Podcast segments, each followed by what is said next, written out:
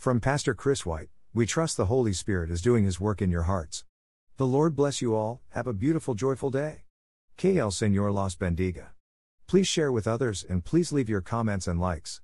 For more information about us and this topic, click here, diningwithjesus.net. Please follow us and share with others. Translate this site into your preferred language. Look for our Google Translator in our homepage, diningwithjesus.net. When we ask why God tests us or allows us to be tested, we are admitting that testing does indeed come from Him. When God tests His children, He does a valuable thing. David sought God's testing, asking Him to examine his heart and mind and see that they were true to Him. Psalm 26 2, 139 23. When Abram was tested by God in the matter of sacrificing Isaac, Abram obeyed, Hebrews 11:17 19, and showed to all the world that he is the father of faith. Romans 4:16. In both the Old and New Testaments, the words translated test mean to prove by trial. Therefore, when God tests his children, his purpose is to prove that our faith is real. Not that God needs to prove it to himself since he knows all things, but he is proving to us that our faith is real, that we are truly his children, and that no trial will overcome our faith. In his parable of the sower, Jesus identifies the ones who fall away as those who receive the seed of God's word with joy, but, as soon as a time of testing comes along, they fall away. James says that the testing of our faith develops perseverance, which leads to maturity in our walk with God. James 1 3 4. James goes on to say that testing is a blessing, because, when the testing is over and we have stood the test, we will receive the crown of life, which God has promised to those who love Him. James 1 12. Testing comes from our Heavenly Father who works all things together for good for those who love him and who are called to be the children of God. Romans 8:28. The testing or trials we undergo come in various ways. Becoming a Christian will often require us to move out of our comfort zones and into the unknown. Perseverance in testing results in spiritual maturity and completeness.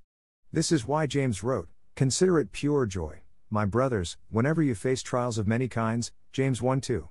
The testing of faith can come in small ways and daily irritations. They may also be severe afflictions, Isaiah 48:10, and attacks from Satan, Job 2:7.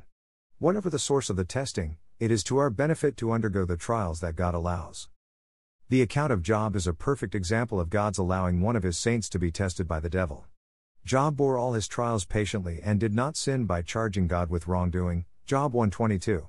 However, the account of Job's testing is proof that Satan's ability to try us is limited by God's sovereign control. No demon can test or afflict us with beyond what God has ordained. All our trials work toward God's perfect purpose and our benefit. There are many examples of the positive results of being tested. The psalmist likens our testing to being refined like silver, Psalm 66:10. Peter speaks of our faith as of greater worth than gold, and that's why we suffer grief in all kinds of trials, 1 Peter 1 6 7. In testing our faith, God causes us to grow into strong disciples who truly live by faith and not by what we see. 2 Corinthians 5 7.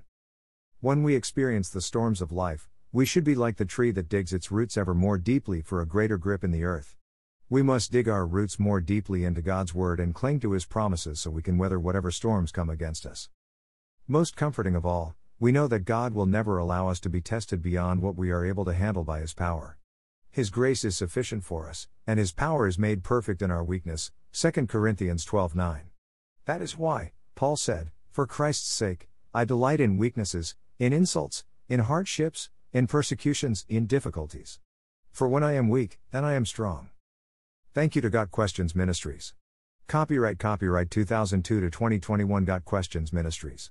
All rights reserved.